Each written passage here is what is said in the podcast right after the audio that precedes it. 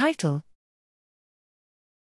A scalable implementation of the recursive least squares algorithm for training spiking neural networks. Abstract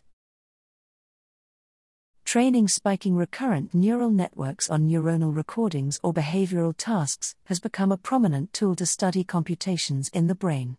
With an increasing size and complexity of neural recordings, there is a need for fast algorithms that can scale to large datasets.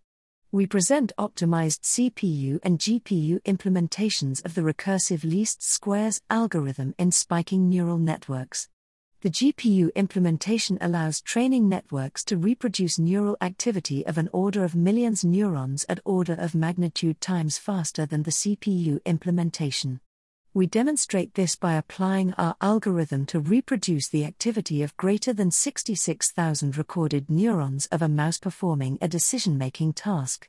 The fast implementation enables efficient training of large scale spiking models, thus allowing for in silico study of the dynamics and connectivity underlying multi area computations.